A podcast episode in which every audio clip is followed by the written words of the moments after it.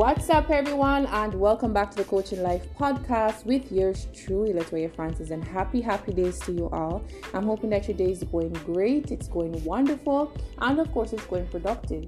So in today's session of Coaching Life, I want to talk to you guys about the power of silence, so stay tuned.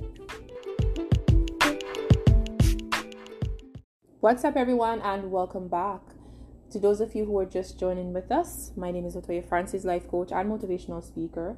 Um, a little bit about this channel. I am a teacher of the metaphysics. I do believe in the law, and the law meaning that whatever the mind can conceive and believe can be achieved. I do believe that we are spiritual beings having a human experience, and my main goal in this channel is to help you find your greatest self.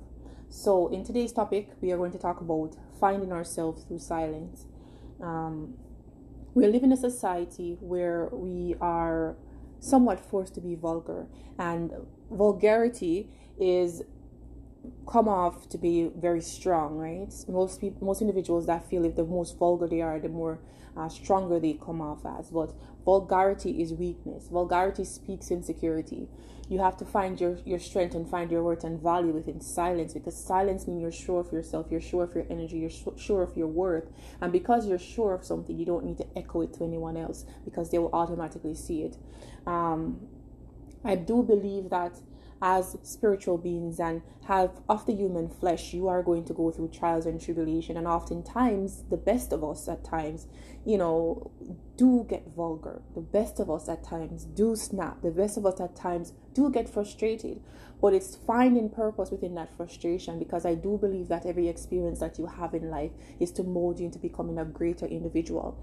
And I don't believe that we have to compete with anyone. We're each on our own different um, individual path to success, and my path is different than yours. And because my path is different, my experiences will be different, because your experiences will be shaped towards your purpose. And I've learned that a long time ago, that um, in order to be a life coach and motivational speaker, I have to go through certain things that will align me with the purpose of becoming a life coach and motivational speaker, meaning that experiences that I had, I don't use it as a stumbling block and say, because I've experienced this, I will not go further. I've learned to use my experience to empower other people and empower people through my stories. And by empowering others through my stories, I feel much, much better. Um, so the Bible says, too much is given, much is required. And a lot of times when the requirements are high, the experiences will be a lot, but it's up to you to pivot your way through and find your purpose within your experiences. And that's what will eventually draw you to becoming your greatest self. So I just want to encourage you all to find silence, you know, find yourself within the silence. You know, don't allow the world to echo insecurities to you. Don't allow the world to try to shape you into how they want you to be. Mold yourself and shape yourself in who you want to be. You are the author, the producer, the main character of this life. Make it a great, great play. Until next time, wishing you all a peaceful and, of course, a positive, positive vibration.